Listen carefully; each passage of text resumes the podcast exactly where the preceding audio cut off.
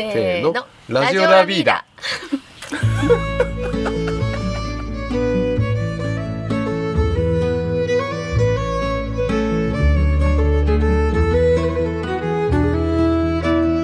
皆さんこんにちは。始まりましたラジオラビーダ。前回の社長の知らない女子トークいかがでしたでしょうか。私ラビーダのスタッフ高橋小野も参加して、三春にある社長のご自宅で収録してきました。ついつい暮らしに対する思いやラビーダに対する思いがあふれてたくさん喋っちゃったんですけど、まだ聞いてないよって方ぜひ聞いてみてください。女子目線の盛りだくさんトークになっています。さて9回目となる今回は、廃校をリノベーションした玉川村のよっちに行ってきたと題してお送りします。社長とゆきさんと一緒によっちに行った気分でお聞きください。は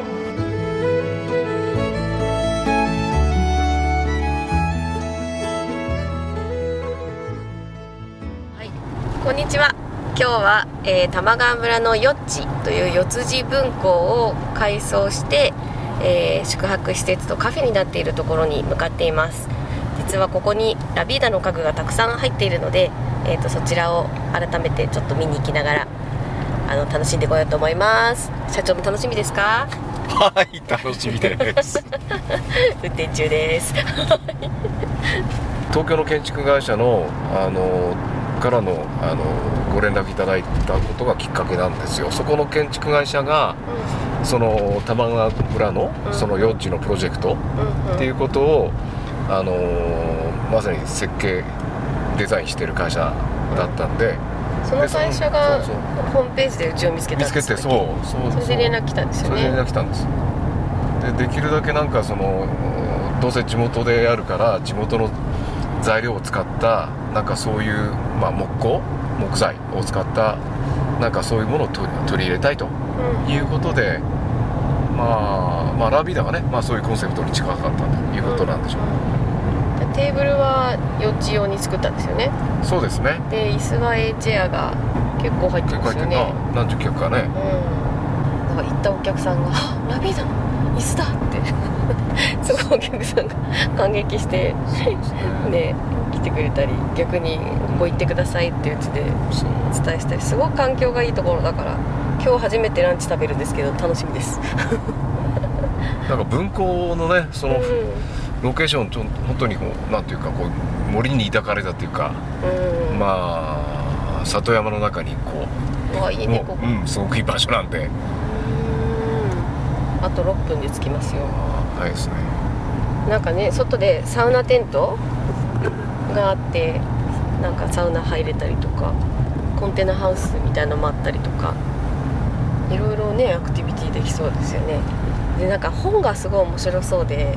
選書してるのがやっぱ東京の面白い人たちで、ちょうど選書した本を開封して並べるっていうタイミングで一回行ってるんですけど、もうやばいっていうなんか里山の本とかアウトドアの本とか漫画とかもすごいいっぱいあってこもるには最高だなって。なんか空港からまっすぐ各都市に移動してしまう人が多いので、福島空港で降り立った人が多摩川で一回遊んでからどっかに行ってくれるといいなっていう思いもあって、宿泊施設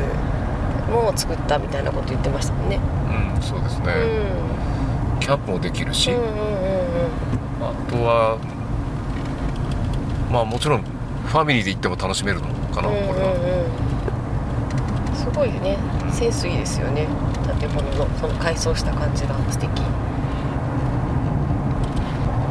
着きますね。左方向です。続いて目的地です。誰だこれだ。左折です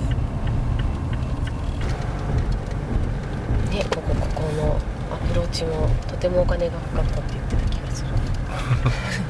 おお、懐かしいものが出てきました。いいですね。はい、お疲れ様です。到着。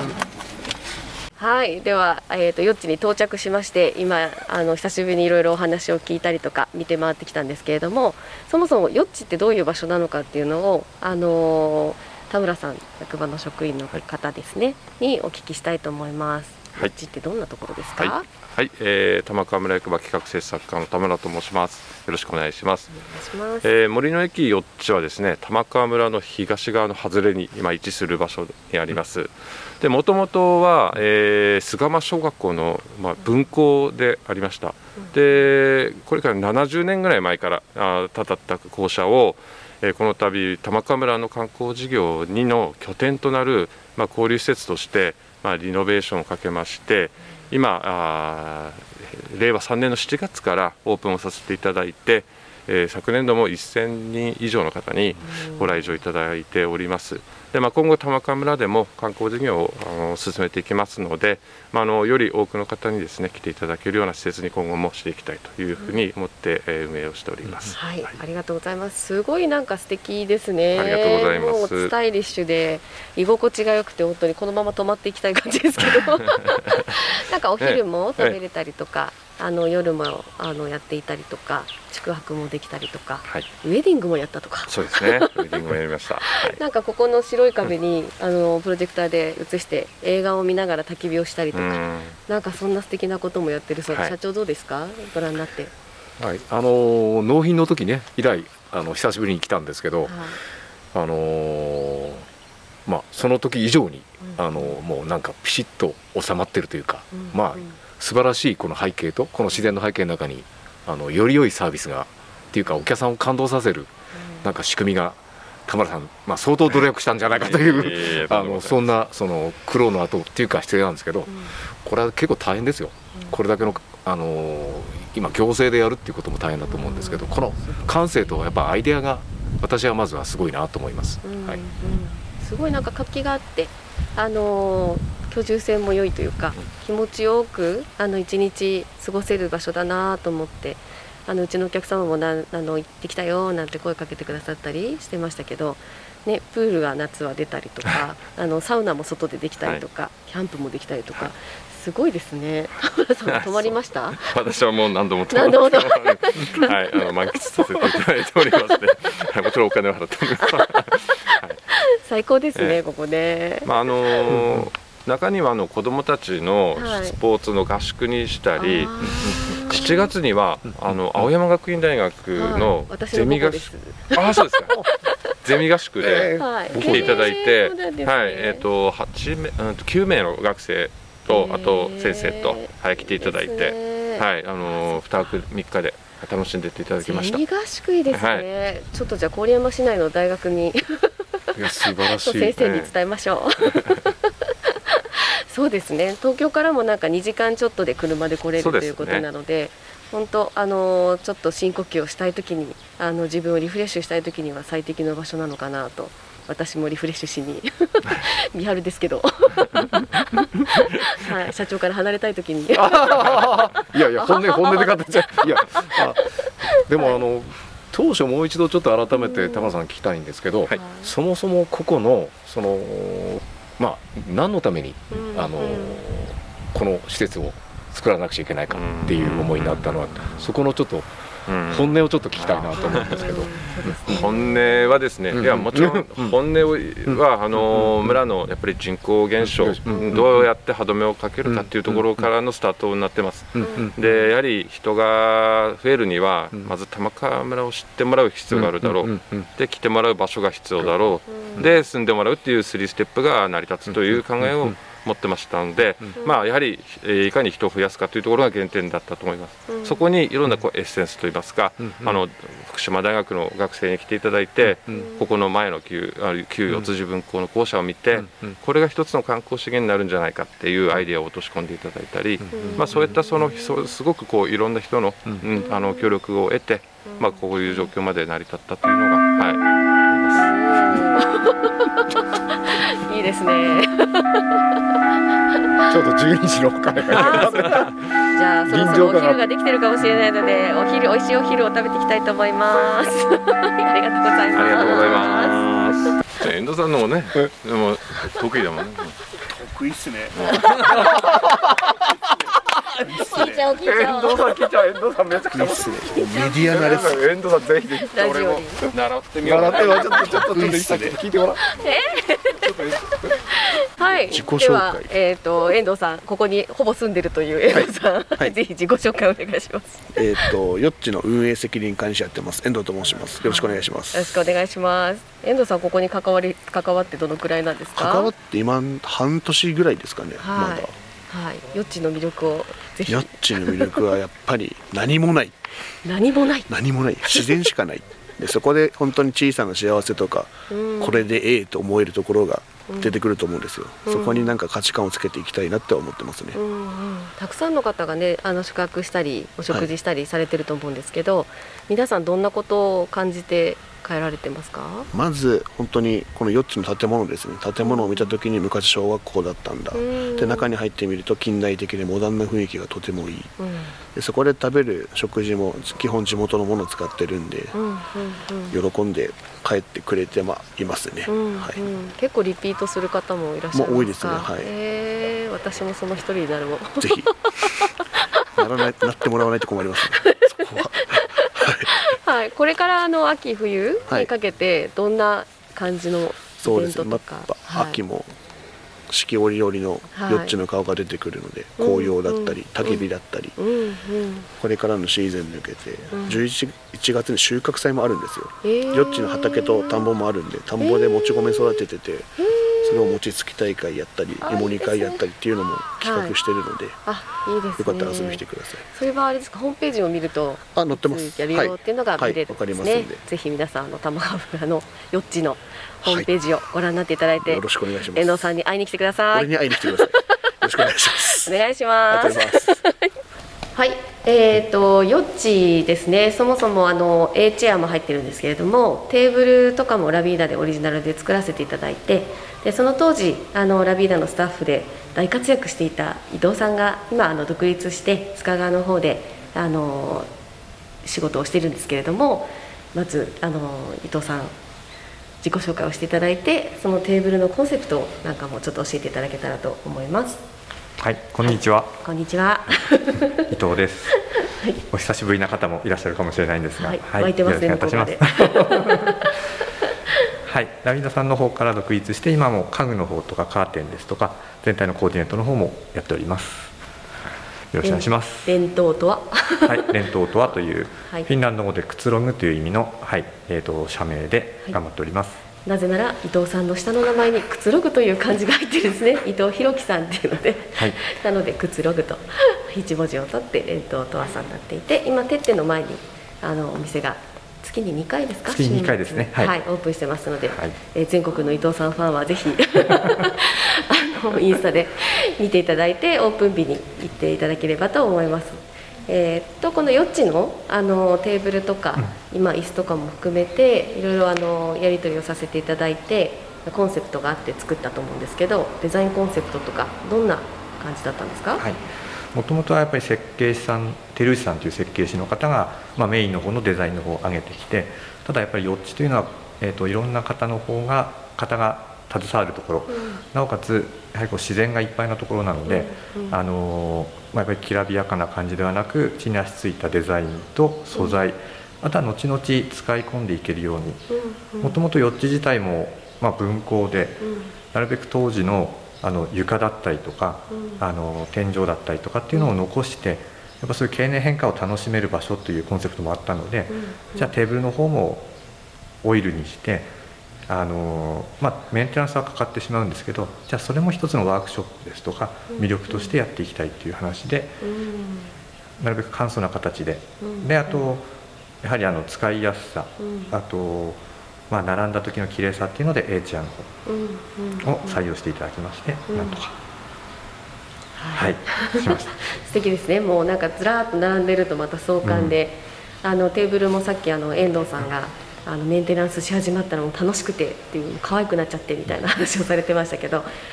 すごく大切に使っていただいてるんだなっていうふうに思いましたね。でオリジナルで作ったのがその A チェアと合わせて使っている長方形のテーブルと、あと円形の座卓ですね。座卓、はいはい、座卓の方もぱり宿泊する場所、宿泊する人にとか人数にも対応できるようにっていうので、一見1メーター20センチぐらいの大きい座卓、丸の座卓なんですけど、それを半分で分割して、それぞれ半円としても使えるようにっていうのを、コンセプトとして、いろいろと使い、フレキシブルに柔軟性あるようにっていうので作りました。それは材料は何だったんですか？材料は北海道の奈良材ですね。奈良材で、じゃあテーブル、こちらに並んでるテーブルと同じ、そうなんですね。だんだん経年変化も楽しみながら、皆さんも来てなでなでしていただければと思います。伊藤さん、ありがとうございます。ありがとうございます。ではラビーダのお店に帰ってきました。社長、やっと行けたよっち、いかがでしたか？そうですね、久しぶりに家具の納品依頼なんですけども、企画公社の田村さんとの再会も果たし、いろんなお話を、また打ち合わせもあったんですけど、一番楽しみなランチをいただいたと一番楽しみだった、楽しみだったですちょうどお昼時を狙ってですね、行きましたけど、食べる気満々ですからね、そうですね、初めてのランチをいただきましたけど、社長何食べたんですか？私はハンバーグと、ポークソテーでした。美味しくいただきました。皆さんぜひ皆さんも試していただければと思います。私はオムライスを食べました。有精卵のとてもふわふわで美味しかったです。他にも伊藤さんはね、カレーを食べて汗だくになってましたけどすごいおしゃれで素敵な場所なので、ぜひ皆さんも行かれてみてください。よっちって小学校だったじゃないですか。小学校から帰ってきたら、小学校からの友達からの手紙が届いてたんですよ。ちょっと読んでもいいですか、社長？お願いします。はい、渡部慎一郎様、ゆき様、ラビーダスタッフの皆様、いつも楽しく拝聴しています。8月上旬にお伺いしてから立て続けに聞いています。仕事をしながらでも家事をしながらでもお二人のお声は心地いいです。テーマ音楽もすごくこのラジオラビーダに合っています。センスの良さが光ります。私事ですが、ゆきちゃんとは小学校からのお付き合いです。先日何十年ぶりかにお会いし、全く変わっていないことに驚きました。本当かなだいぶシワもシミも増えましたかね社長の新一郎さんのお噂はかねがねお聞きしておりましたが、想像通りの博識で聡明なジェントルマンでした嬉しいですね、一緒にお邪魔した主人には、ゆきちゃんたちご夫婦のことやラビーダについてあまり予備知識を入れずに参りました。私より主人がラビーダファンになってしまっているかのようで、私より早くラジオラビーダを聞いておりました。今回の訪問では、社長様のプレゼンが私たち夫婦の心に響き、布団エレメントをゲットしてしまいました。主人は初めて使用した日の翌日、マッサージを受けた日の翌日みたいだと感想を述べておりました。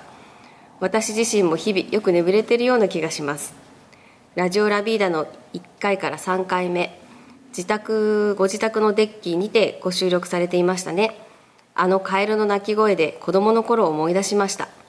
ありふれた音だと思っていたのに、実は贅沢な日常の音だった気がします。これからもまた素敵なお話を聞かせてください。そしてまたお店に遊びに行けることを楽しみにしています。2022年の8月に書いてくださった谷山敦子さん、私の小学校からのお友達で、群馬県に当時いたんですけど、大好きな大親友なんですよね。本当に何十年かぶりに会って、今埼玉在住で都会で暮らしていらっしゃるんですけどね。ありがたいね。8月に来てくださった後にお手紙をくださいました。あすこさん、ありがとうございます。ありがとうございます。あっちゃん、また遊びに来てください。三春の方にもお待ちしてます。これからもラビーダの家具が入っているところもご紹介しつつ、ラジオラビーダでお伝えしていきたいと思いますので、お楽しみにお待ちください。ありがとうございました。ありがとうございました。